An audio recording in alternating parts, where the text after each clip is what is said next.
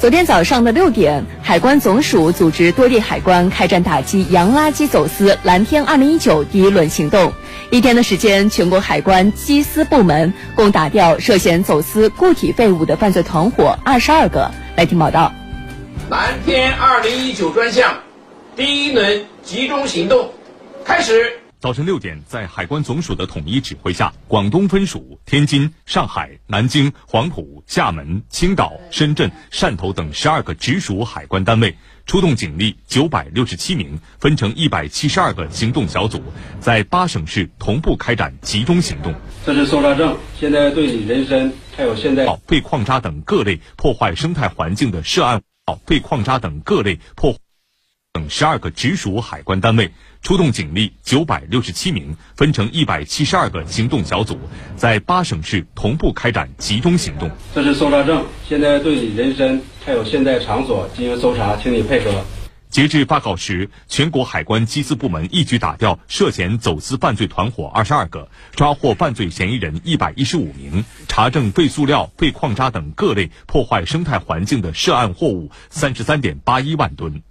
今年以来，全国海关缉私部门继续坚持集中打击和分散打击相结合，打掉了一批集团化、家族式的专业化走私犯罪团伙。截至三月二十号，全国固体废物进口数量三百零二万吨，同比下降百分之三十七；查发走私案件数五十三起，同比下降百分之四十三。其中百分之六十七点九为既往发生的案件，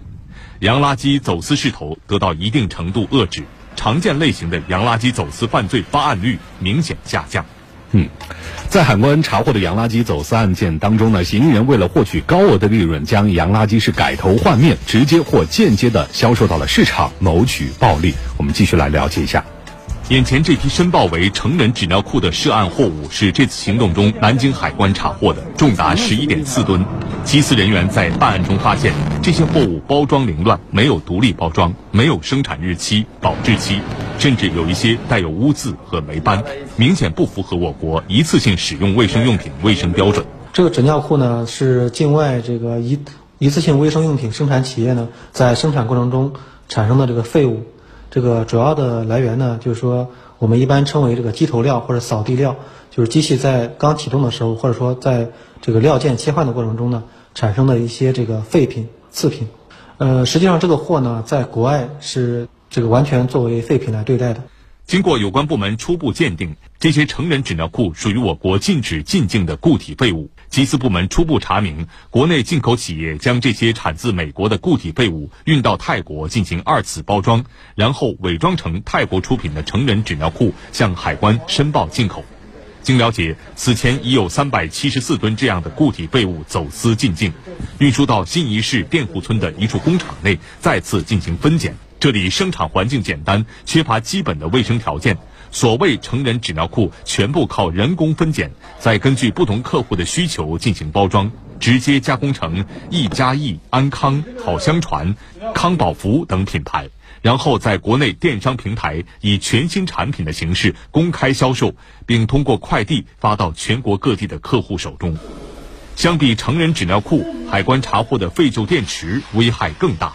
记者在上海市郊的一个仓库内看到这些涉案废旧电池，品牌从摩托罗拉、诺基亚再到三星、戴尔，全部都是早已淘汰多年的手机、笔记本用电池，有的已经渗出粘液，散发着刺鼻的味道。如果这种液体一旦破损或者是泄漏的话，会进入到土壤里面，对我们的土地造成非常大的损害。据了解，嫌疑人走私这些电池入境后。会将一些电池送入一些小型作坊进行金属提取，而电池中一些汞、铬等有毒金属却会当作废料进行掩埋或丢弃。像这种元素呢，一旦进入到土壤里，它的危害可能是几百年或者是